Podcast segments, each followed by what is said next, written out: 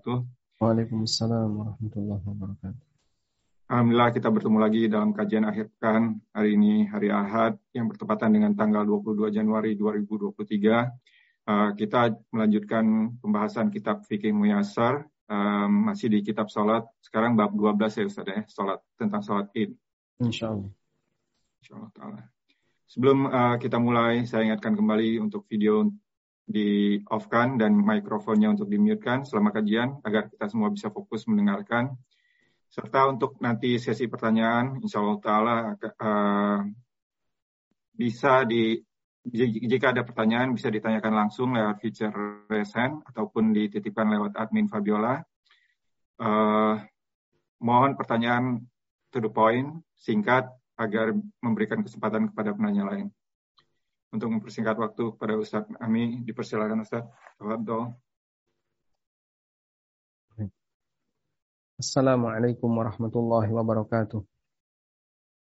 Alhamdulillahi rabbil alamin wassalatu wassalamu ala asyrafil mursalin nabiyina wa maulana Muhammadin wa ala alihi wa sahbihi ajma'in wa ashhadu an la ilaha illallah wahdahu la syarika lah abduhu wa rasuluh sallallahu alaihi wa ala alihi wa sahbihi wa man tabi'ahum bi ihsanin ila yaumiddin. Alhamdulillah, puji syukur kita haturkan kehadirat Allah Subhanahu wa taala di kesempatan malam hari ini untuk waktu Yogyakarta dan pagi. Sekarang pagi atau siang, Pak? Uh, siang Ustaz, jam 1 siang Ustaz. Siang ya? Mas jam berapa? Iya Ustaz. Jam 1 siang Ustaz. Jam 1 siang ya. Untuk waktu UK dan sekitarnya. Iya, kita bisa belajar bersama mengkaji kitab Al-Fiqhul Muyassar, Fikih Muyassar, dan di kesempatan kali ini insya Allah yang akan kita angkat adalah tema tentang sholat Id. Pada pertemuan sebelumnya kita telah membahas mengenai sholat khauf. Dan seperti yang pernah kita bahas berkaitan dengan masalah sholat khauf, bahwa kaum muslimin berkaitan dengan tata cara sholat ketika perang itu ada dua fase.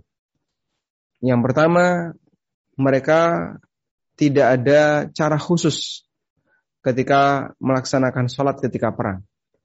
Yaitu sebelum ada syariat mengenai sholat khauf.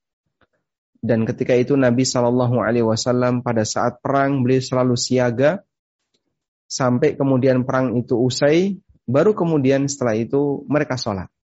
Sehingga terkadang mereka sholat duhur, asar, maghrib, dan isya digabung di satu waktu. Sebagaimana kejadian ini terjadi di perang Ahzab. Kemudian setelah fase tahap yang pertama ini, ada fase yang kedua, yaitu setelah Allah Subhanahu wa taala menurunkan syariat mengenai salat khauf. Sehingga kaum muslimin bisa melaksanakan salat di saat perang dengan cara khusus dengan tata cara khusus.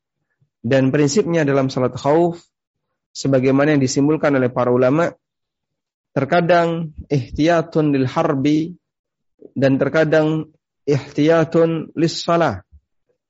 Terkadang dalam pelaksanaan salat itu memperhatikan bagaimana agar orang bisa berjaga ketika perang dan tetap memperhatikan bagaimana agar orang bisa melaksanakan salat.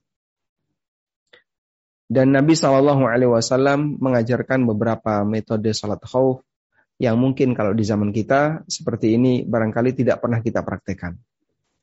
Baik, selanjutnya setelah penulis menyebutkan tentang salat khauf, maka penulis beralih ke bab Athani Ashar, bab yang ke-12. Fi salatil idain berkaitan dengan salat dua hari raya. Seperti yang kita ketahui bahwa hari raya yang disyariatkan oleh Allah Ta'ala untuk kaum muslimin hanya ada dua. Hanya ada dua hari raya, yaitu Idul Fitri dan Idul Adha. Dan hari raya ini pertama kali disyariatkan oleh Allah ketika kaum muslimin berada di Madinah. Dan waktu itu masyarakat Madinah merayakan dua hari besar yang itu merupakan hari raya impor dari daerah Persia. Yang pertama adalah hari raya Nairus dan yang kedua hari raya Mihrajan. Wallahu alam salah satunya adalah hari raya musim panen. Tapi saya nggak hafal apakah yang Nairus ataukah yang Mihrajan. Yang jelas dua hari raya ini adalah hari raya miliknya orang Persia, miliknya orang Majusi, lalu diadopsi oleh orang musyrikin yang tinggal di Madinah. Karena mereka merasa bahwa mereka ini orang yang tidak memiliki agama. Sehingga kiblat mereka ketika beragama, kalau enggak ke ahli kitab, kiblatnya adalah ke penganut ajaran Zoroaster, penganut ajaran Majusi, yaitu mereka yang berada di Persia. Asimilasi budaya yang terjadi di antara masyarakat Arab ketika itu, terkadang mereka melakukan kegiatan perdagangan ke Persia, kadang mereka melakukan kegiatan perdagangan ke Syam, ke daerah Bizantium, Romawi, dan sekitarnya, maka terjadilah asimilasi budaya. Melalui itulah orang-orang musyrikin yang belum mengenal agama, mereka terkadang menganut ajaran agama orang lain. Termasuk yang mewarnai Madinah. Karena itu Nabi Shallallahu Alaihi Wasallam mengingatkan kepada mereka, beliau mengatakan, "Qadimtu alaikum wa fi walakum yaumani tal'abuna fihima." Rasulullah Sallallahu Alaihi Wasallam bersabda, sebagaimana yang diceritakan oleh Anas bin Malik, qadiman Nabiyyu sallallahu alaihi wasallam wa li ahli al-Madinati yawman yal'abuna fihima fil jahiliyah. Nabi sallallahu alaihi wasallam tiba di kota Madinah, sementara penduduk Madinah memiliki dua hari raya yang mereka jadikan sebagai hari untuk bermain fil jahiliyah sebelum datangnya Islam di masa jahiliyah. Dan sampai Nabi SAW datang, kegiatan itu masih ada. Baik, Anda bisa perhatikan Rasulullah Sallallahu Alaihi atau para sahabat ketika itu, masyarakat yang ada di Madinah ketika itu, yal'abuna fihima, mereka bermain di dua hari raya tersebut. Yang itu adalah hari raya Nairus dan Mihrajan. Maksud mereka bermain di sini apa, Pak? Artinya mereka tidak melakukan ritual keagamaan. Mereka tidak melakukan ritual keagamaan. Sehingga yang mereka lakukan adalah ini dijadikan sebagai hari libur, lalu mereka merayakan hari itu dengan makan-makan, dengan main-main, tidak dijadikan sebagai hari kerja. Fil jahiliyah di masa jahiliyah. Baik, Artinya, sekalipun tidak ada unsur akidah maupun ideologi maupun yang lainnya, ketika orang turut serta dalam merayakan hari raya milik agama lain dalam Islam itu termasuk bentuk pelanggaran. Faqala karena itu Nabi SAW mengatakan kepada mereka, Qadimtu alaikum. Aku mendatangi kalian. Walakum yaumani tal'abuna fihima fil jahiliyah. Sementara kalian punya dua hari raya yang kalian gunakan untuk waktu bermain di masa jahiliyah. Wa qad abdalakumullahu khairam minhuma. Dan Allah Subhanahu wa taala telah menggantikan yang lebih baik daripada dua hari raya itu. Kemudian Nabi SAW mengatakan, Yaumun Nahri wa Yaumul Fitri. Yang pertama adalah Yaumun Nahri, hari raya kurban, dan yang kedua adalah hari raya Idul Fitri. Baik. Sehingga Nabi SAW meminta kepada masyarakat Madinah gantikan hari raya ini dan rayakan Idul Fitri dan Idul Adha karena itulah petunjuk dari Allah Subhanahu wa taala. Kita akan kasih catatan sedikit tentang ini. Jadi tadi telah kita sampaikan bahwa masyarakat Madinah masyarakat Madinah merayakan Nairuz dan Mihrajan. Tadi kita sudah sebut ini adalah dua hari raya dari Persia. Penganut ajaran agama Majusi. Dan kegiatan mereka apa? Kegiatannya Kegiatannya ada main-main saja.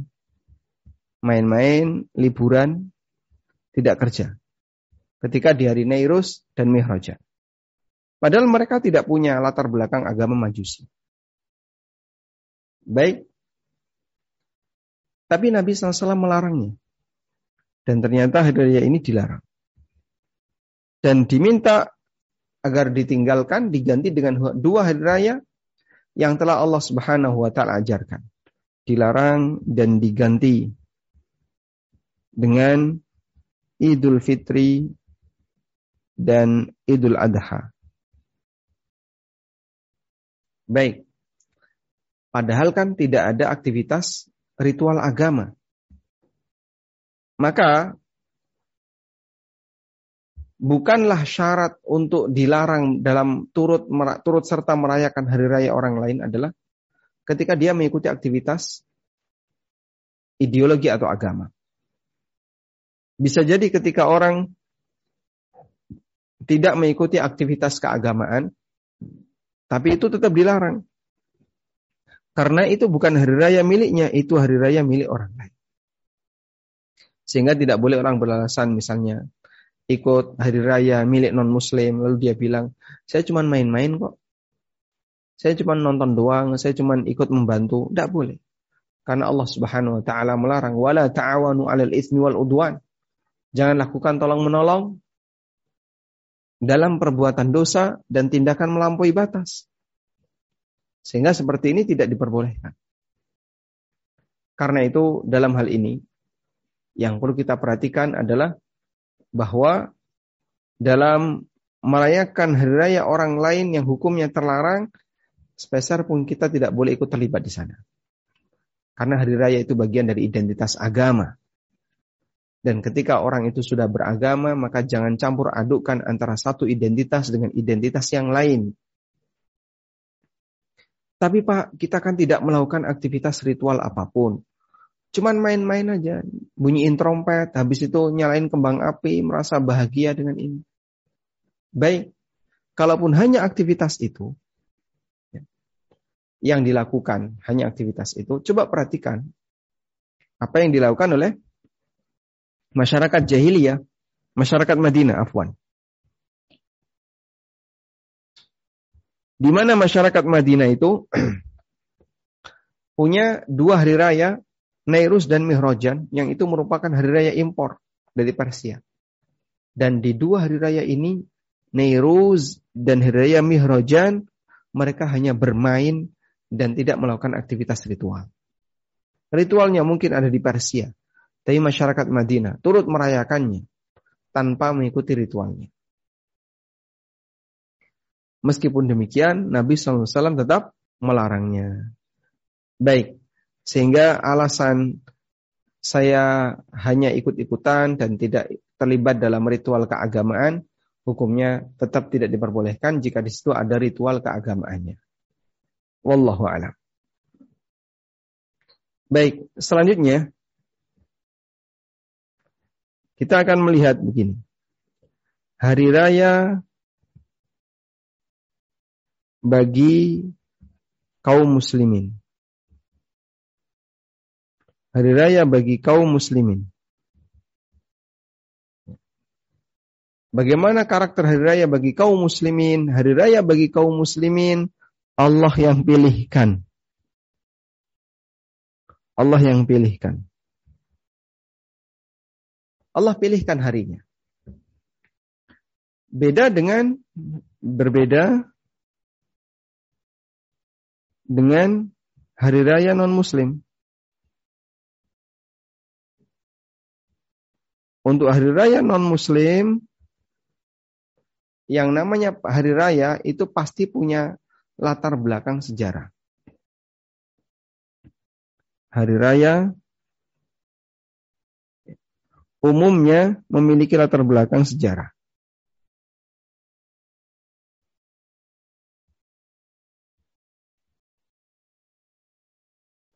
Baik. Jadi kalau kita perhatikan, semua hari raya non-muslim itu, atau hampir semua hari raya non-muslim punya latar belakang sejarah. Bismillah.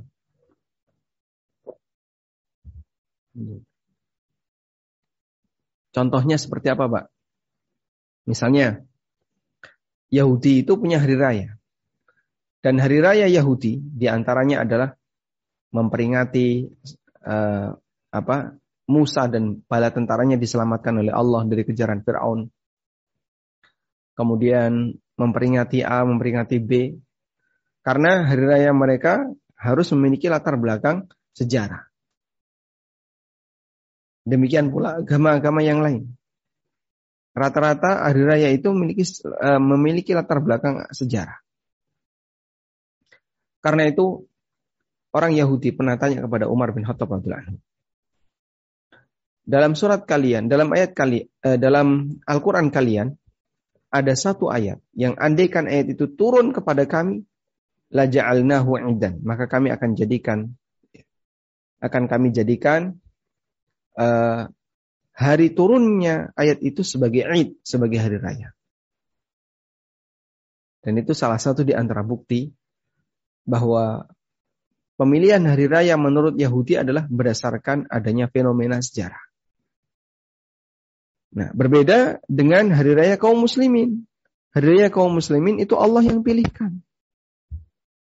Makanya kalau Anda ditanya ya, satu syawal, apa latar belakang agamanya?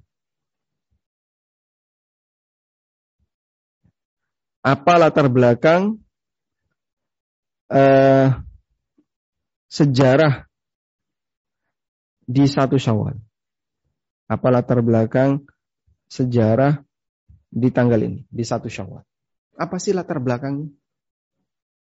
Pernah nggak kita membaca di sebuah sirah, tanggal satu syawal itu ada peristiwa besar apa? Jawabannya, kita tidak jumpa. Kita nggak jumpa. Kalaupun ada, mungkin hanya kasuistik kecil.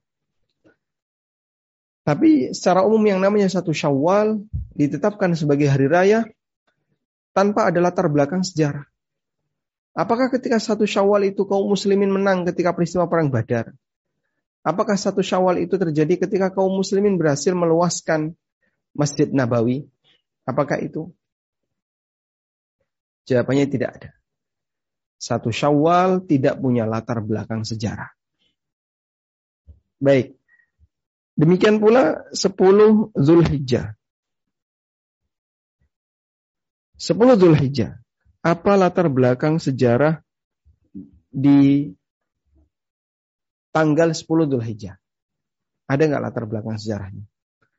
Kenapa kaum muslimin disyariatkan berhari raya ketika tanggal itu? Uh, afwan, bukan 10 Zulhijjah ya. Eh, hari raya Idul Adha ya. Ketika kaum muslimin merayakan Idul Adha. Ya. Kenapa kaum muslimin disyariatkan untuk merayakan Idul Adha di tanggal itu? Ada nggak latar belakang sejarahnya? Jawabannya kita nggak jumpa. Masya Allah. Baik, sehingga muncul pertanyaan. Lalu kenapa kita merayakan Idul Fitri dan Idul Adha di dua tanggal ini? Jawabannya karena Allah yang milihkan.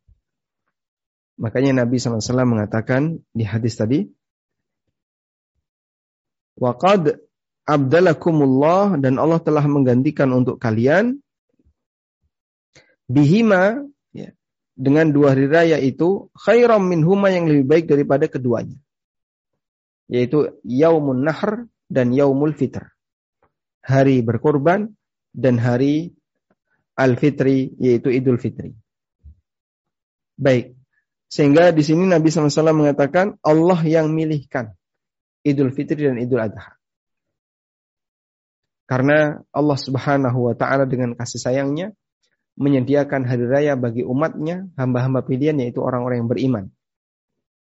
Sebab hari raya itu bagian dari identitas agama, sehingga orang tidak diperkenankan untuk uh, melakukan aktivitas agama tanpa panduan. Dan Allah Subhanahu wa taala ngasih bimbingan bahwa hari raya Idul Fitri dan Idul Adha adalah pilihan Allah Subhanahu wa taala. Baik, sekarang kita menuju kitab ya. Al-babu tsani asyar, bab yang ke-12, berkaitan dengan salat Idain. Wafi masail ada beberapa pelajaran. Al-Aidani huma yang dimaksud dua hari raya di sini adalah Idul Adha dan Idul Fitri. Wakilahuma lahu munasabatun syar'i. Masing-masing punya munasabah syar'i. Keterkaitan syariat. Idul Fitri dilihat dari intihaul muslimin min siyami syahr Ramadan. Selesainya kaum muslimin setelah pulang atau setelah puasa di bulan Ramadan wal adha bimunasabati ikhtitami ashri dzul hijjah. Sedangkan Idul Adha kaitannya dengan kaitannya adalah berakhirnya 10 Zulhijjah ya, wa summiya aidan dan itu disebut sebagai Id. Kenapa disebut sebagai Id? Dari kata ada ya'udu artinya uh, berulang. Sehingga disebut sebagai Id karena kegiatan ini berulang. Kemarin sudah, sekarang lagi, besok lagi. Terus seperti itu. Sebab kegiatan ini adalah kegiatan yang berulang. Karena itulah kegiatan ini disebut dengan Id. Disebut dengan Id karena dia dirayakan secara berulang. Wa waktihi. Dan uh, takarraru fi waktihi kegiatan itu berulang pada waktunya. Yaitu pada saat tanggal 1 Syawal untuk Idul Fitri dan 10 Dhul Hijjah untuk Idul Adha. Selanjutnya kita akan melihat pelajaran yang pertama. Baik. Bismillah.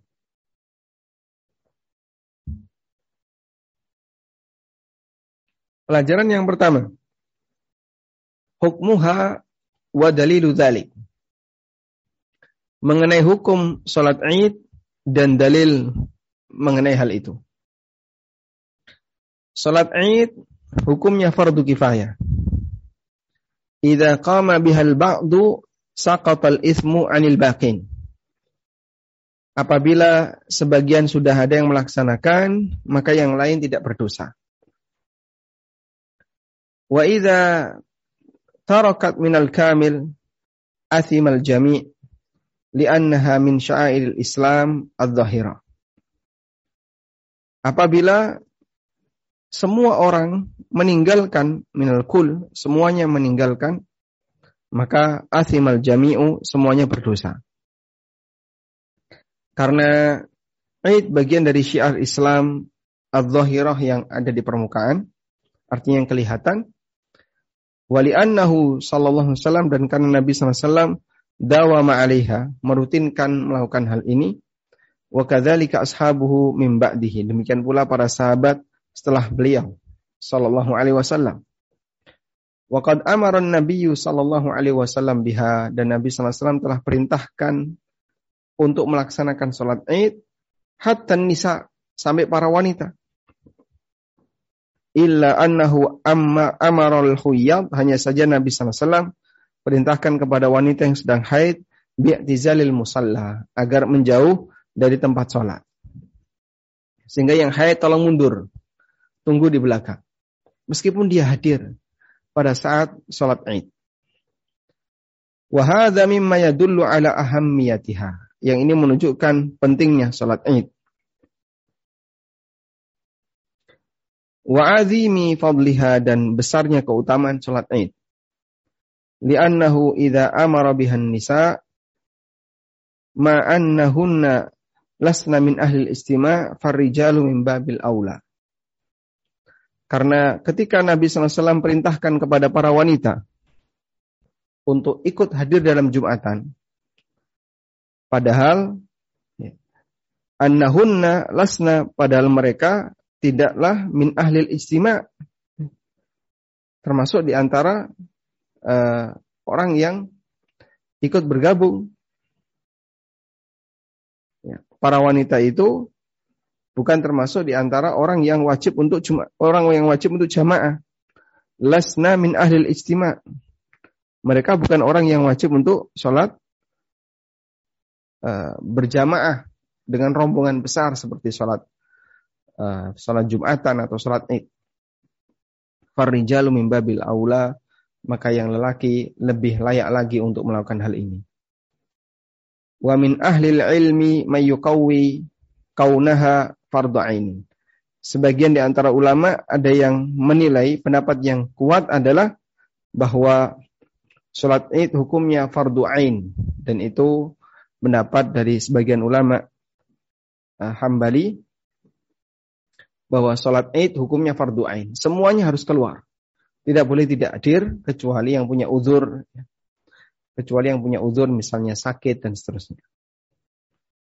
Walhamdulillahirabbil.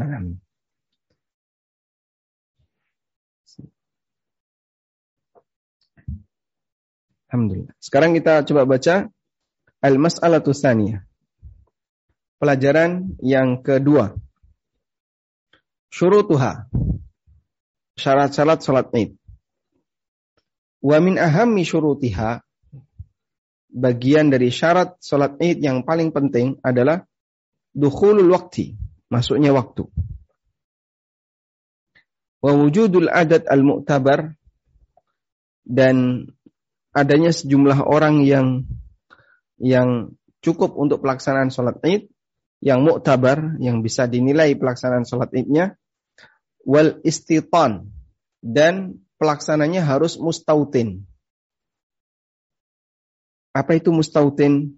Jadi manusia berkaitan dengan uh, status dia sebagai musafir dan bukan. Manusia ada tiga. Yang pertama mukim, Yang kedua, musafir. Yang ketiga, mustautin.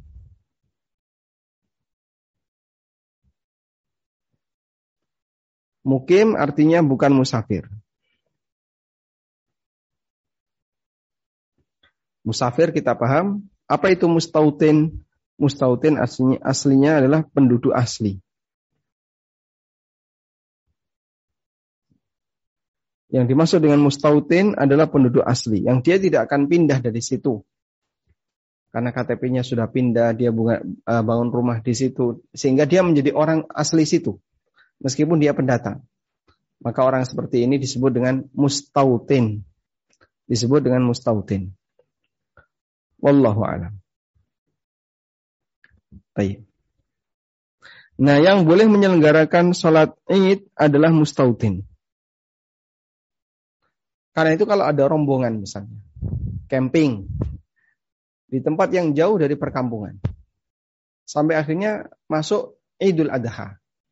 Boleh nggak rombongan ini menyelenggarakan uh, sholat Id sendiri? Siapa yang tidak diperbolehkan? Kenapa tidak boleh?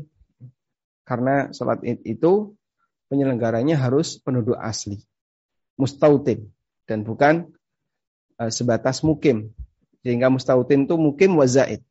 Di atasnya mungkin. Wallahu alam. Terkadang ada orang mukim tapi tidak mustautin. Mahasiswa itu mukim.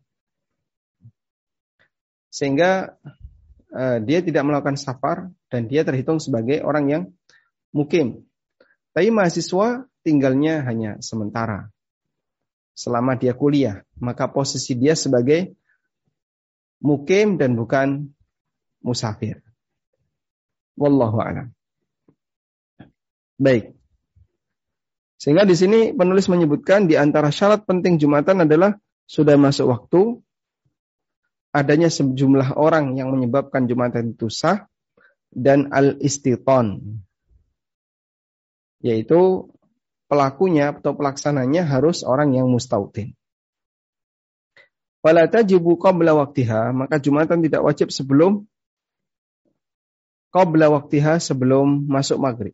Eh, sebelum apa? Masuknya sholat id. Fala tajuzu qabla waktiha. Tidak boleh untuk melaksanakan sholat id sebelum masuknya waktu id. Wala tajuzu fi aqalli min thalathati ashkhas dan tidak boleh kurang dari tiga orang. Kalau tadi disebut dengan al-adad mu'tabar, jumlah peserta minimal, Nah, di sini disebutkan Berapa jumlah peserta minimal? Tiga orang. Nggak boleh kurang dari itu. Wala tajibu alal musafirin ghairil mustautin. Dan tidak wajib bagi musafir yang bukan mustautin. Baik. Mustautin ini jadi syarat penyelenggara.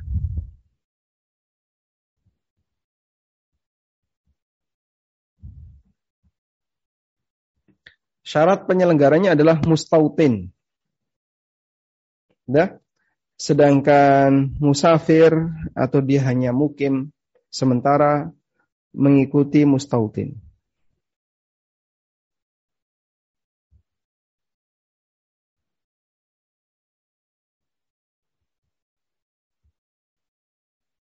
Yang dimaksud mengikuti mustautin adalah ketika mustautin menyelenggarakan, maka mereka ikut.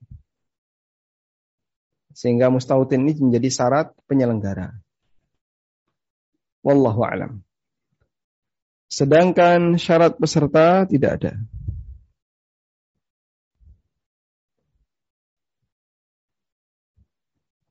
Ya.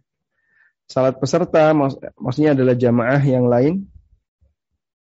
Ini bebas.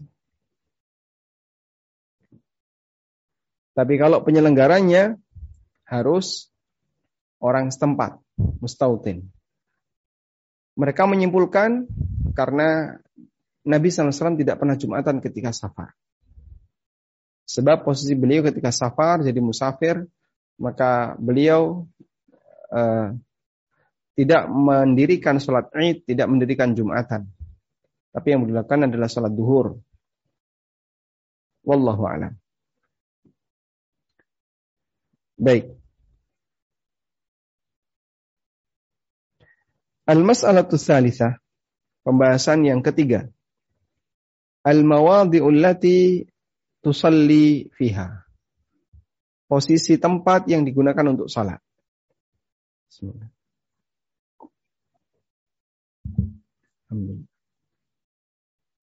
Yusannu an tusalla fi sahra kharij al-bunyan dianjurkan agar salat Id itu dilakukan di tanah lapang, di luar bangunan. Berdasarkan hadis dari Abu Sa'id Al-Khudri radhiyallahu anhu. Kana Nabi sallallahu alaihi wasallam yakhruju fil fitri wal adha ila al musalla. Nabi sallallahu alaihi wasallam keluar ketika Idul Fitri dan Idul Adha keluar ke mana? Ke al musalla. Dan al musalla yang dimaksud di sini adalah tanah lapang. Karena kalau masjidnya punya masjid. Wal qasdu min dalika dan hendaknya bersikap uh, al qasd bersikap sederhana. Wallahu a'lam idharu hadhi syairah wa ibrazuha wa yajuzu salatuha fil masjid al jami' min udrin kal matar warrih asyadidah wa nahwi dhalika. Ini dalam rangka untuk menampakkan syiar Islam. Dan boleh melakukan salat di masjid, ya, masjid jami, disebabkan karena udur misalnya hujan atau angin ribut, asyadid yang kuat atau yang lainnya. Sehingga ketika ada pengumuman bahwa nanti akan ada hujan deras plus angin ribut misalnya. Maka dalam posisi ini ya, dalam posisi ini diperbolehkan untuk melaksanakan sholat id tidak berada di tanah lapang tapi di dalam bangunan. Hanya saja ketentuan ini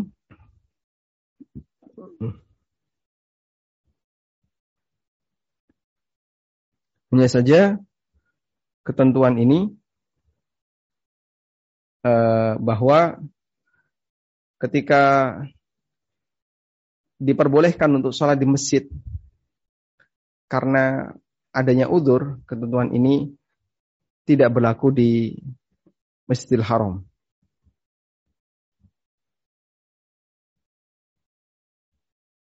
Baik. Kenapa tidak berlaku di Masjidil Haram?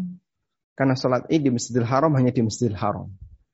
Tidak ada dalam sejarah Islam sholat id di Masjidil Haram meninggalkan Masjidil Haram lalu sholat di tanah lapang tidak ada.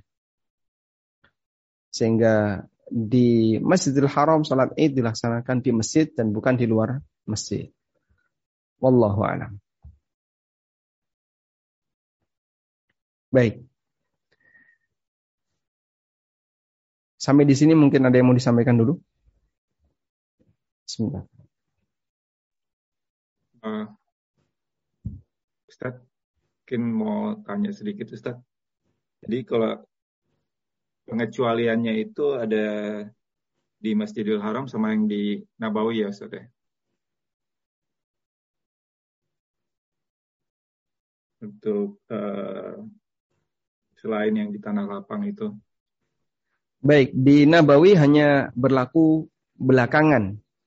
Kalau dulu di zaman Nabi SAW, Nabawi ditinggalkan. Sehingga kenapa saya sebut Masjidil Haram saja? Karena kita berbicara untuk keseluruhan. Sampai di zaman Nabi SAW di Masjidil Haram hanya di masjid.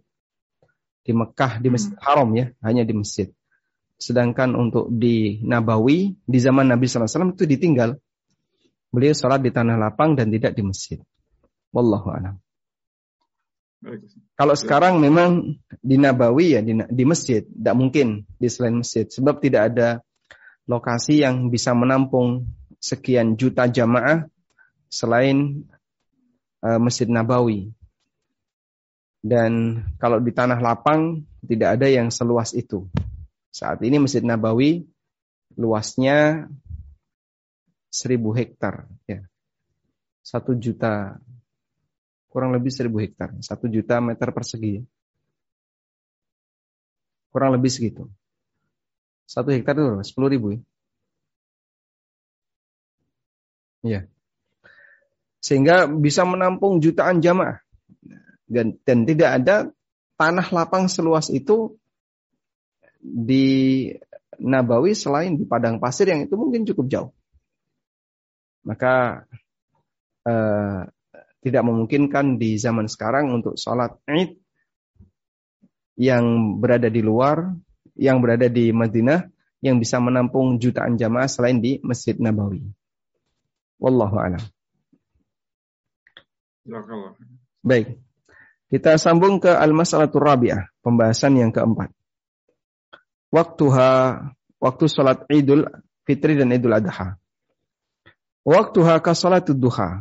Waktunya sama sebagaimana sholat duha, yaitu ba'da irtifa'i syamsi qadra rumhin. Setelah matahari naik setinggi satu tombak. Sampai waktu zawal. Waktu zawal artinya waktu matahari tergelincir, waktu zuhur. Li'annahu sallallahu alaihi wasallam wa khulafa'uhu kanu yusalluna ba'daha irtifa'i syamsi. Karena Nabi SAW dan para khulafa'ur rasyidin mereka sholat id setelah irtifa syamsi, setelah matahari meninggi. Wali anna ma qabla irtifa syamsi waktu nahyi. Selain itu, sebelum matahari tinggi, itu adalah waktu larangan untuk melaksanakan sholat. Di sini ada footnote. Lihat penjelasannya di kitab Al-Mughni. Di mana Nabi SAW menyebutkan beberapa waktu larangan ketika sholat untuk sholat yaitu di antaranya dari mulai garis terbit sampai matahari meninggi agar kita tidak bertasyabuh dengan orang yang menyembah matahari. Wa yusannu ta'jilul adha fi awwali waktiha. Dan dianjurkan untuk Idul Adha disegerakan di awal waktu. Sementara untuk Idul Fitri takhir berdasarkan praktik Nabi Shallallahu Alaihi Wasallam. Selain itu, manusia fi hajatin membutuhkan ila ta'jilil adha untuk segera menyembelih hewan. Lidzabhil adahi segera melaksanakan sholat idul adha dalam rangka bisa melaksanakan penyembelihan hewan kurban. Wahum fi hajatin ilam tidadi waktu sholatil fitri lihat ali ada zakatul fitri. Dan mereka butuh untuk penambahan waktu bagi sholat Idul Fitri. Sehingga sholat Idul Fitri tidak lebih pagi daripada sholat Idul Adha. Yang Idul Adha semakin pagi makin bagus. Kenapa yang Idul Fitri dibuat lebih longgar? Lihat tasya li ada zakatul fitri agar orang bisa punya waktu untuk menunaikan zakat fitri. Baik, wallahu alam. Oleh karena itu begini. Apabila info info kedatangan hari raya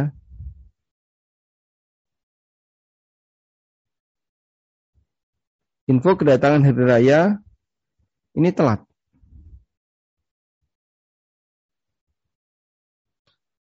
Misalnya, ada orang dapat info. Di kota sudah hari raya. Nah, karena tidak ada HP, maka orang ini pulang ke kampung. Ada salah satu jamaah di kota pulang ke kampung. Saat sampai di rumah, ternyata masyarakat masih pada puasa. Kemudian diberitahu bahwa sekarang sudah masuk tanggal 1 Syawal. Padahal mereka sedang berpuasa. Maka puasanya segera dibatalkan tapi karena ini informasinya datangnya telat, ya, karena sudah uh, setelah zuhur misalnya, maka sholat idnya ditunda besok. Ya. Sholat idnya ditunda besok sebab info kedatangan hari rayanya telat. Sehingga masuk zuhur.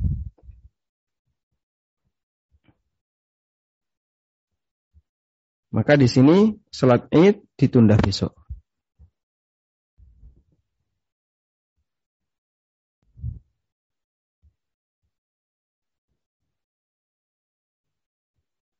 Kenapa ditunda? Karena sholat id tidak mungkin dilaksanakan setelah duhur. Wallahu alam. Baik. Sampai di sini ada yang mau disampaikan? Belum, Ustaz.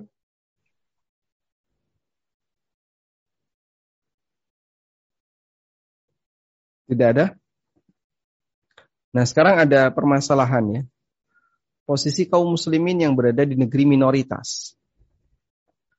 Mereka terkadang akan sangat kesulitan ketika menjumpai uh, sebagian daerah yang jauh dari masjid. Mereka tidak punya power untuk melaksanakan sholat id di lapangan, mengumpulkan kaum muslimin. Karena itu pilihannya adalah mereka melaksanakan ini di rumah-rumah, atau di masjid yang resmi dan seterusnya. Wallahu taala alam apabila demikian keadaannya maka tidak perlu dipaksakan dengan melaksanakan sholat id di tanah lapang. Karena itu bisa bikin masalah di tengah masyarakat. Sehingga dalam posisi ini silahkan pelaksanaannya difokuskan di masjid atau di rumah pribadi apabila tidak memungkinkan untuk dilakukan di masjid. Wallahu a'lam. Afwan Ustaz, kalau terkait tentang penyelenggaraan sholat id ini, ya kebetulan kalau di UK sendiri kan tidak ada Departemen Agama ya Ustaz ya. Nah. Jadi pengumuman itu sendiri mengikuti masjid-masjid lokal. Di mana masjid-masjid lokal ini juga perhitungannya mungkin ada perbedaan ya satu sama lain Ustaz. Nah, ini kalau kita sebagai yang tinggal di sini itu bagaimana Ustadz? Mengikuti masjid yang terdekat atau bagaimana Ustadz baiknya? Nah, permasalahan perbedaan pendapat ya antara satu kaum muslimin dengan kaum muslimin yang lain dalam menetapkan tanggal itu kan seharusnya dikembalikan kepada yang berwenang dan dalam hal ini adalah Departemen Agama. Itu idealnya. Sehingga Departemen Agama misalnya mengadakan sidang isbat, lalu ketika disimpulkan dan diputuskan A, maka keputusan hakim yarfa'ul khilaf. Ada kaidah hukmul hakim yarfa'u al khilaf. Keputusan hakim itu menghilangkan perbedaan. Sehingga kalau sudah jadi keputusan, ya harus diikuti. Nah, namun uh, apabila tidak memungkinkan berada di negeri non-muslim, tidak ada kementerian agama misalnya. Terus terjadi perbedaan pendapat di antara sama kaum muslimin. Maka kami sarankan silahkan pilih yang jamaahnya paling banyak. Sehingga dari hari pertama dengan hari kedua ini, kira-kira lebih dominan mana? Masyarakat di situ merayakan hari raya. Lebih dominan besok, berarti besok hari rayanya. Ada sebagian yang sekarang, cuman sedikit orangnya. Berarti Anda tunggu besok. Mana yang lebih dominan, insya Allah lebih mendekati yang benar. Wallahu a'lam. Ya,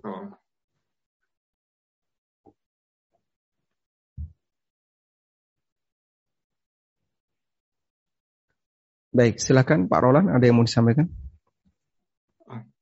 Itu aja tadi Ustadz. Mungkin um, tadi juga mungkin yang kalau untuk perbedaannya itu jadi kalau untuk Idul Fitri misalnya yang mayoritas itu yang hari berikutnya itu kita masih berpuasa di digenapkan ya Ustaz ya. Jadi sebagai konsekuensi ya, sebagai konsekuensi kalau misalnya terjadi perbedaan antara Senin dan Selasa.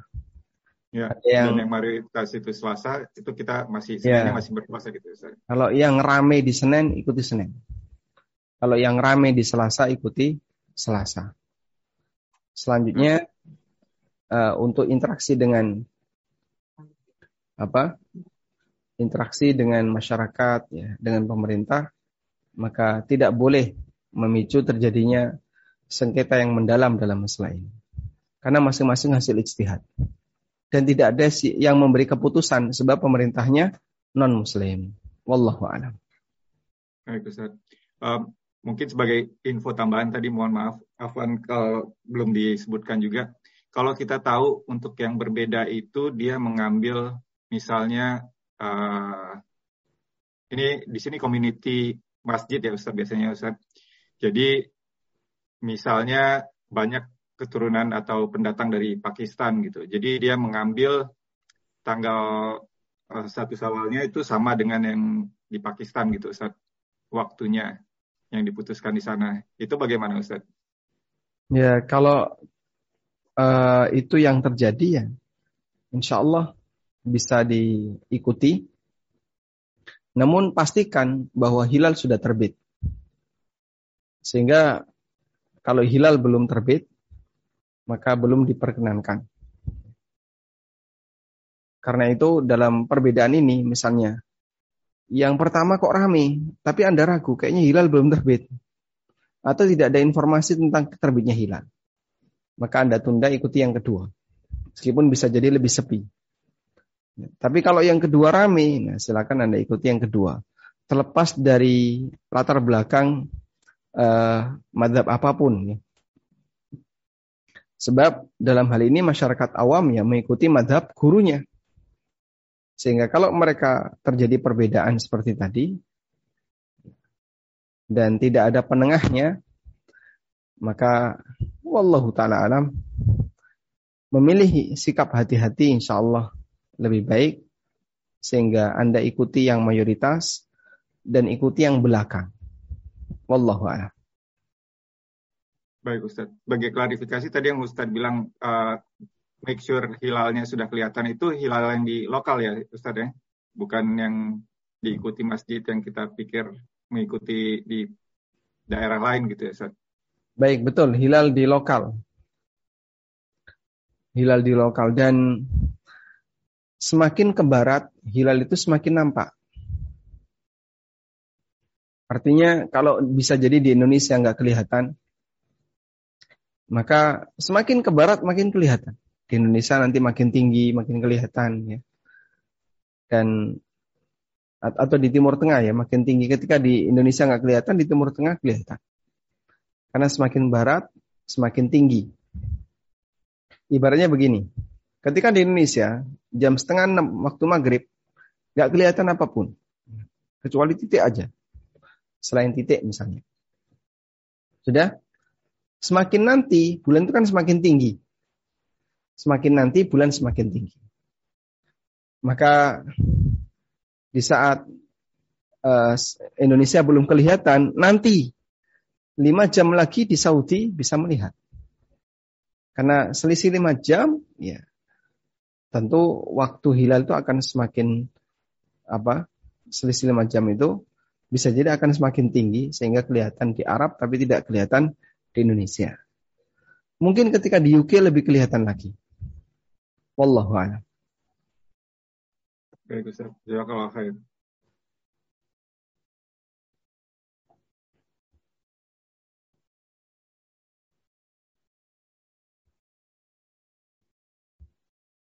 Baik, ada beberapa materi tapi cukup panjang sehingga agar nanti bisa komprehensif dibaca semuanya.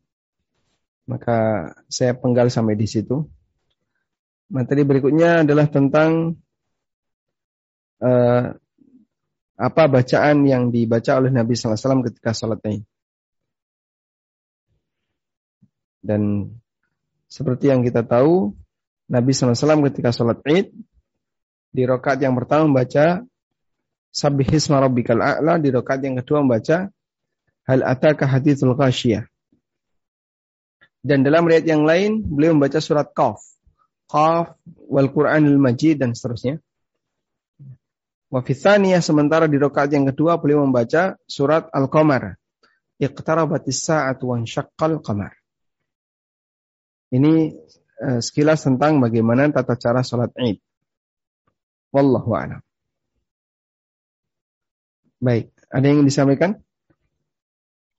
Untuk yang tata cara sholat id ini juga mungkin ada ada isu juga di sini Ustaz. Hmm. Um, takbir jumlah takbir yang ada beberapa di beberapa tempat itu tiga takbir tiap rakaatnya Ustaz. Itu bagaimana dalilnya dan apakah insya Allah kalau kita ikuti uh, karena kebetulan kita di daerah tersebut itu uh, tidak mengapa Ustaz.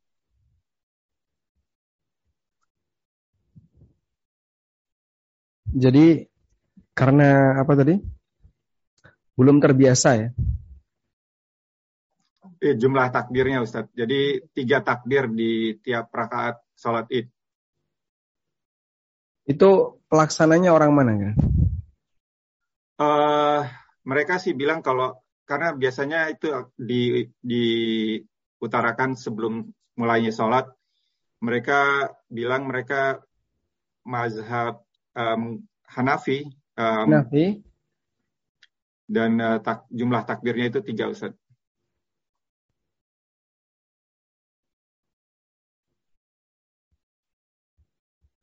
Kayaknya saya juga pernah lihat ada artikelnya. Um, mohon maaf, mungkin saya bisa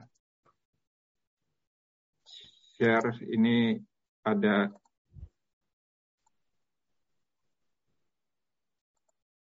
ini Ustaz.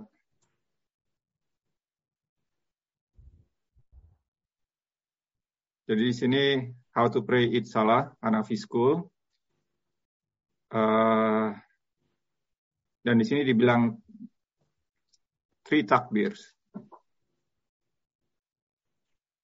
Di rakaat kedua juga demikian Ustaz. Baik, coba kita bacakan khilaf dalam masalah ini, Pak.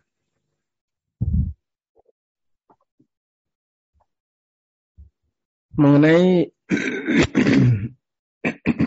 jumlah takbir ketika sholat Id disebutkan dalam ensiklopedia fikih Islam. Al-Mawsu'ah Al-Fiqhiyah Al-Kuwaitiyah. Qala al-Malikiyah wal Hanabilah. Menurut Malikiyah dan Hambali.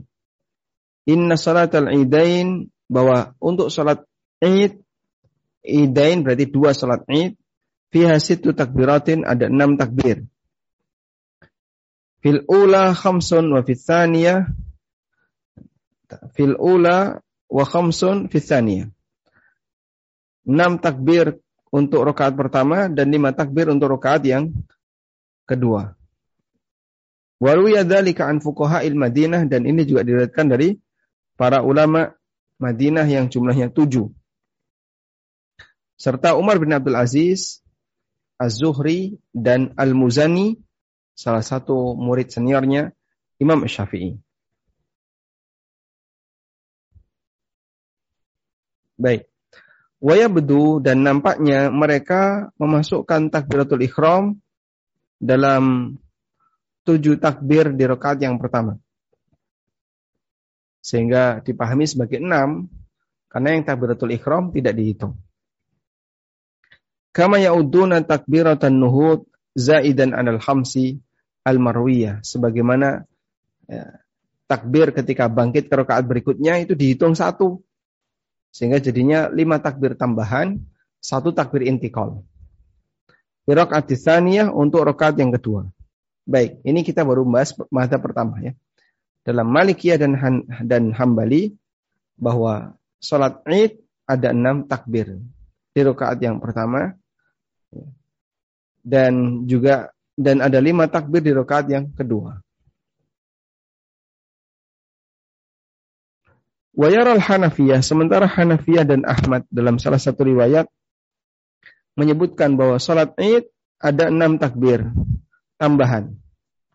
Tiga takbir di rakaat yang pertama, tiga takbir isaniyah di rakaat yang kedua.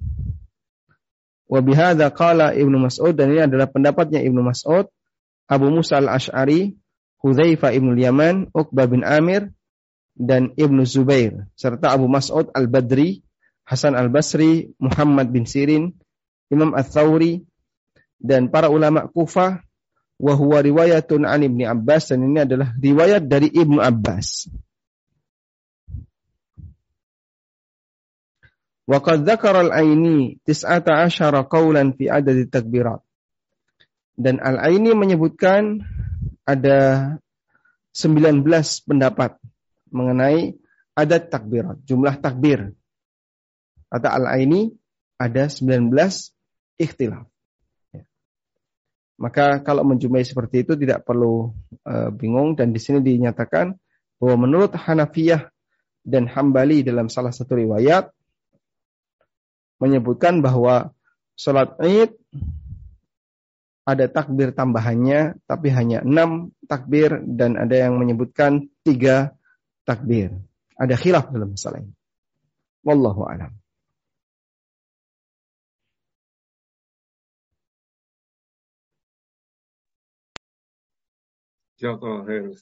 Jadi tidak perlu diributkan ya Ustaz ya. Kita sebagai makmum, sebagai uh, yang ikut sholat kita ikut kita ikuti saja apa imamnya ya Ustaz. Baik, silakan diikuti meskipun dia tiga kali dan takbir tambahan itu takbir zaidah itu sifatnya uh, apa? Tidak wajib tapi sunnah. Sehingga kalaupun salah jumlahnya dan seterusnya itu tidak mempengaruhi keabsahan sholat. Wallahu a'lam. Baik Ustaz.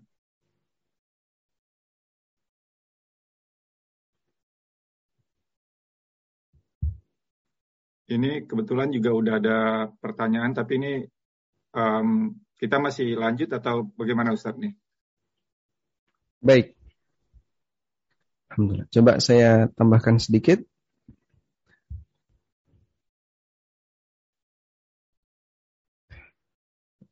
Kita bacakan yang kelima tadi ya, berkaitan dengan tata cara sholat, sholat id, dan apa yang dibaca mengenai tata cara sholat id dan apa yang dibaca.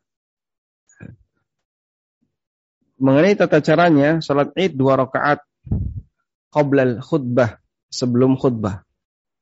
Sehingga sholat dulu sebelum khutbah. Beda dengan Jumatan. Kalau Jumatan, khutbah dulu baru sholat. Berdasarkan perkataan Umar radhiyallahu anhu, sholatul fitri wal adha rakaatan rakaatan Salat Idul Fitri dan Idul Adha itu dua rakaat, dua rakaat. Tamamun ghairu qasrin ala lisani nabiyikum. Dan itu sempurna, bukan dikosor. Menurut lisan Nabi kalian. Waqad khaba meniftara dan sungguh celaka orang yang uh, membuat-buat cara yang baru. Baik, sehingga dalam hal ini uh, yang namanya takbir zaidah sifatnya anjuran dan tidak wajib. Yukabbiru fil ula ba'da takbiratul ihram. Setelah takbiratul ihram dia yukabbiru fil ula, melakukan takbir di rakaat yang pertama. Setelah takbiratul ihram membaca doa iftitah. Wa qabla ta'awudzi dan sebelum ta'awud dibaca enam kali, sitan. Wa fi qabla al-qira'ah dan untuk rakaat yang kedua sebelum membaca ayat maka takbir zaidah dibaca lima kali. Selain takbir berdiri, sehingga takbir berdiri tidak dihitung. Berdasarkan hadis Aisyah secara marfu, takbir ketika Idul Fitri dan Idul Adha fil ula untuk rakaat yang pertama adalah sab'u takbiratin, tujuh kali takbir. Wa dan dalam rakaat yang kedua dalam rakaat yang kedua, khamsu takbiratin lima takbir selain takbiratai ruku. Selain dua takbir ruku. Maksudnya adalah i'tidal. Wa yarfa'u yadayhi ma'a kulli takbiratin dan dianjurkan pada takbir tambahan itu diangkat kedua tangannya. Allahu akbar. Allahu akbar dan seterusnya sambil mengangkat mengangkat tangan. Lianna Nabi sallallahu alaihi wasallam kana yarfa'u yadayhi ma'at takbir. Nabi SAW mengangkat kedua tangannya ketika beliau uh, ma'at takbir ketika beliau bertakbir. Allahu akbar, Allahu akbar. Kemudian summa yaqra'u ba'dal isti'adah. Kemudian setelah membaca ta'awud ya, jahran bi ghairi khilaf. Thumma yakra'u ba'dal isti'adah jahran. Kemudian setelah membaca ta'awud, suaranya dikeraskan. Membaca Al-Fatihah wa fil ula dan di rakaat yang pertama membaca Sabbihisma rabbikal a'la. Di rakaat yang kedua membaca surat Al-Ghasyiyah. Hal ataka hadithul ghasyiyah. Dan juga disebutkan dalam riwayat yang sahih di rakaat yang pertama Nabi SAW membaca surat Qaf dan di rakaat yang kedua beliau membaca surat Al-Qamar. Wallahu a'lam. Fayura al-ityan bihada marratan wa hadha marratan. Amalan bisunnah ma'a mura'ati durufil musallin fayakhudhuhum bil arfaq. Ya. Maka boleh terkadang menggunakan cara A dan cara B dalam rangka mengamalkan sunnah apabila kita yakin semuanya adalah sunnah termasuk memperhatikan duruful musalli kondisi orang-orang yang sholat fayakhudahum bil arfaq hendaknya orang itu melakukan yang paling arfak yang paling lembut agar lebih mudah diterima wallahu alam Walhamdulillahirabbil alamin. Baik, mungkin itu yang bisa kita antarkan di kesempatan kali ini dan selanjutnya kami kembalikan ke moderator. Tafadhal. Jazakallah khair Ustaz. Uh, ini untuk sesi tanya jawab. Tadi sepertinya ada yang kresen. Mbak Tati. Um, atau mungkin saya share screen dulu untuk yang bertanya ya Ustaz ya. Silakan.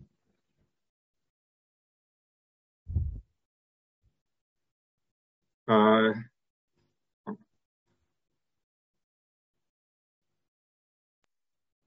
ini pertanyaan pertama Ustaz.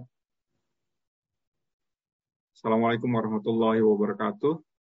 Dalam sholat id, jika makmumnya masbuk yang berada di dua kondisi berikut ini, Ustaz, yang pertama, mendapati imam sholat sedang takbir di rakaat kedua atau mendapati imam sujud di rakaat kedua, bagaimana sikap makmum di dua kondisi tersebut?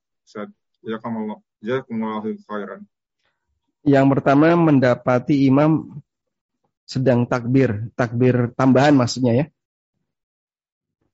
Ya, sudah di rakaat kedua tapi Ustaz. Ya, baik. Waalaikumsalam warahmatullahi wabarakatuh. Apabila posisi Anda uh, masbuk. Maka nanti untuk rokaat yang ketinggalan diganti. Gantinya gimana? Sama sebagaimana ketika Anda rokaat yang kedua. Sehingga takbir tambahannya lima kali. Kalau yang rokaat pertama kan tujuh kali. Sehingga dalam hal ini uh, Anda tidak nunggu tapi uh, Anda langsung bergabung dan nanti akan melakukan takbir zaidah, takbir tambahan. Wallahu alam. Baik Ustaz. Untuk pertanyaan kedua. Assalamualaikum warahmatullahi wabarakatuh Ustaz. Uh, kalau kita sedang safar ke luar negeri, tapi kita tidak tahu di mana kita bisa sholat id, uh, tempat sholatnya, apakah boleh kita melakukan sholat id di hotel dengan rombongan safar tersebut dan mengadakan khutbah id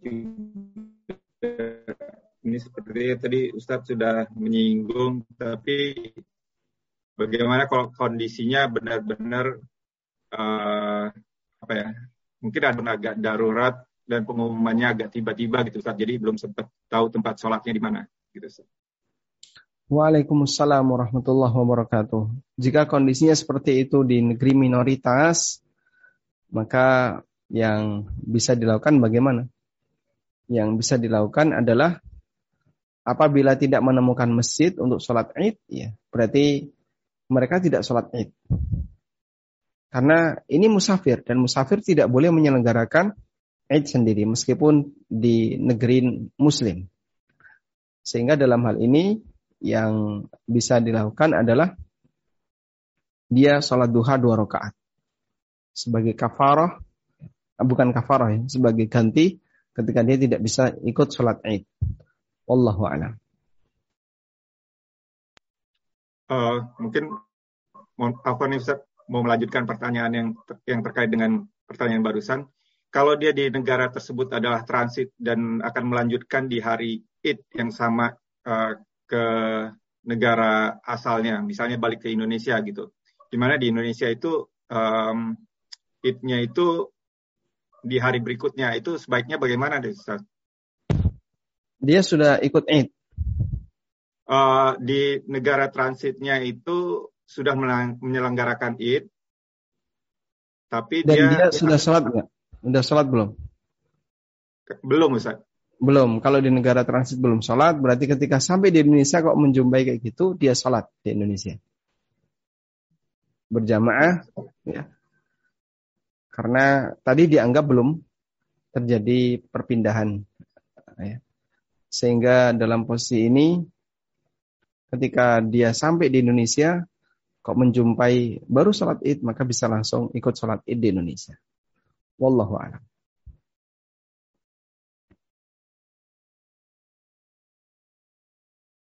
Baik Ustaz, uh, ini untuk kalau yang terkait dengan topik ini, tadi mungkin saya mau bertanya juga sedikit Ustaz. Tadi belum dibahas, uh, tadi dibahas jumlah takbir ya Ustaz. Tapi di antara takbir tersebut, uh, apakah ada bacaan khusus ataukah sebenarnya tidak ada Ustaz?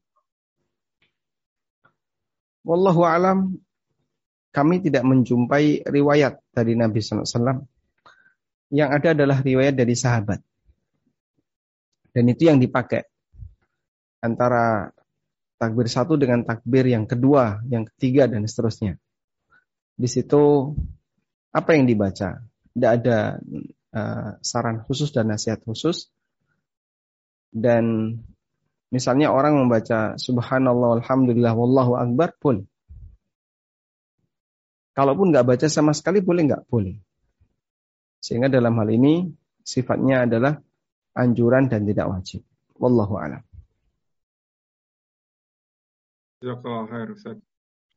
Untuk dua pertanyaan berikutnya, ini uh, saya akan coba share screen, tapi kebetulan ini sepertinya agak off the topic, out of the topic, Ustaz. Baik. Uh, ini pertanyaan berikutnya. Assalamualaikum Ustaz. Afwan mungkin sedikit di luar tema. Ana mau bertanya perihal tentang membaca zikir-zikir sholat seperti saat sujud, saat ruku, dan sebagainya. Di sana ada beberapa riwayat yang menjelaskan bacaan zikir-zikir sholat.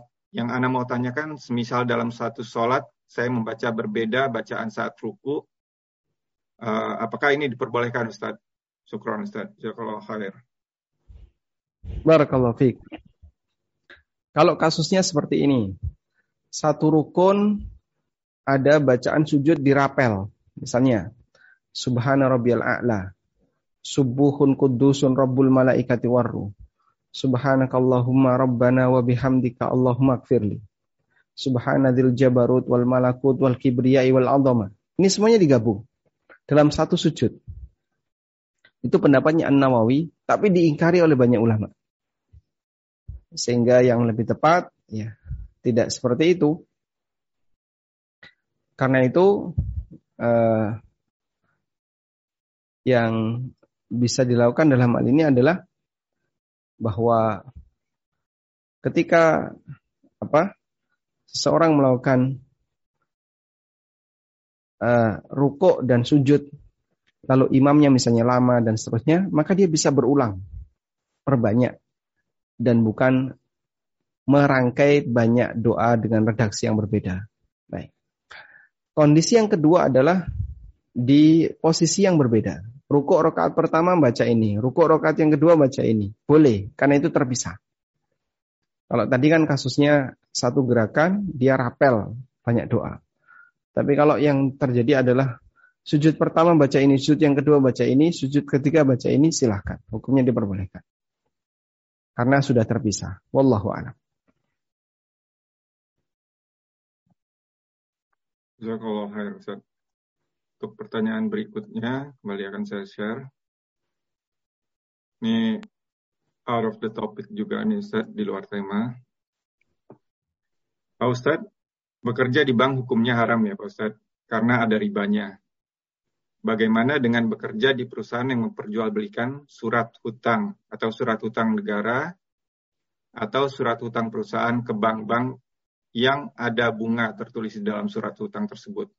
Apakah boleh uh, untuk bekerja seperti ini, Pak Ustadz? Perusahaan ini punya nggak pendapatan yang lain selain pekerjaan yang Anda ceritakan? Uh, berdasarkan keterangan yang kami dapatkan, tidak ada Ustaz. Maksudnya mungkin keahliannya memang di bidang itu Ustaz. Kalau memang dia perusahaan bidang tersebut, ya, Wallahu alam di sini ada banyak sekali yang bermasalah. Oleh karena itu kita sarankan ya tinggalkan profesi-profesi seperti itu dan bekerja di kantor tersebut Anda tidak boleh untuk tetap bertahan karena ini masuk dalam kategori wala ta'awanu 'alal itsmi wal udwan jangan lakukan tolong menolong dalam perbuatan dosa dan tindakan melampaui batas wallahu alam Uh, baik Ustaz, ini sepertinya masih ada yang bertanya langsung. Boleh Ustaz ya? Silakan. Ya, silakan di unmute Mbak Tati. Assalamualaikum Ustaz. Waalaikumsalam Barakallah. Masya Allah. Nah, kalau saya sholat hmm. di uh, Al-Haram, itu karena itu di masjid, apakah saya harus tahiyatul masjid waktu saya datang? Nah, kalau sudah nah. selesai, apakah saya boleh uh, salat duha di situ sesudah salat itu selesai? Jazakumullah khair. Barakallah. Baik. Karena itu di masjid, maka Anda sholat tahiyatul masjid. Dan ketika selesai sholat id, masih ada sisa waktu yang panjang, pengen sholat duha, boleh nggak? Silahkan sholat duha. Ah. Dan uh, yang kami ketahui ketika Idul Fitri di Masjidil Haram itu Masya Allah ramainya luar biasa. itu kalau datangnya lebih dari jam 3 nggak dapat tempat. No, harus jam 12 malam. eh Masya Allah jam 12 malam ya. Eh, lebih betah lagi. Yeah. Sedangkan jam 3 masih bisa dapat tempat. Sehingga tahiyatul masjidnya ya tahiyatul masjid sekaligus tahajud misalnya. Sholat witir dan seterusnya sampai nunggu adzan Kemudian setelah itu sholat subuh, lalu nunggu sampai matahari agak tinggi baru uh, melaksanakan sholat id. Kemudian kalau masih ada sisa waktu boleh sholat duha. Wallahu a'lam. Barakallahu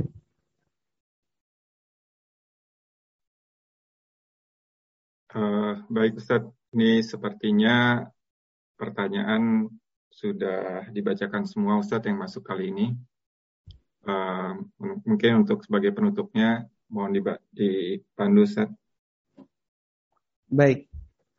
Kita sebagai hamba Allah Ta'ala tentu menghendaki agar syiar semacam ini, yaitu syiar pelaksanaan, pelaksanaan sholat id bisa maksimal sesuai dengan sunnah Nabi SAW. Dan oleh karena itu, bagi Anda yang berada di negara minoritas misalnya, tetap jaga ini dengan baik. Ya. Karena salah satu di antara fungsi sholat id adalah membangun ukhuwah Islamiyah antara sama muslim. Ya. Sehingga nanti bisa digalakkan dalam uh, masalah ini untuk membangun ukhuwah Islamiyah antar sama muslim. Wallahu a'lam. Demikian semoga bermanfaat. Wassalamualaikum Muhammadin wa ala alihi wa sahbihi wasallam. Wa akhiru da'wana alhamdulillahi rabbil alamin. Wassalamualaikum warahmatullahi wabarakatuh. Waalaikumsalam warahmatullahi wabarakatuh. Ya, uh, dengan berakhirnya kajian kali ini, mari kita baca doa kafaratul majlis. Subhanaka Allahumma wa bihamdika asyhadu an la ilaha illa anta astaghfiruka wa atubu ilaik. Alhamdulillahirabbil Jazakallah khair Ustadz atas waktu dan ilmunya. Semoga kajian kali ini bermanfaat bagi kita semua uh, dan kami mohon maaf jika ada kekurangan dan kesalahan. Barakallahu fikum. Wabillahi taufik wal hidayah. Wassalamualaikum warahmatullahi wabarakatuh. Waalaikumsalam warahmatullahi wabarakatuh. Barakallahu fikum.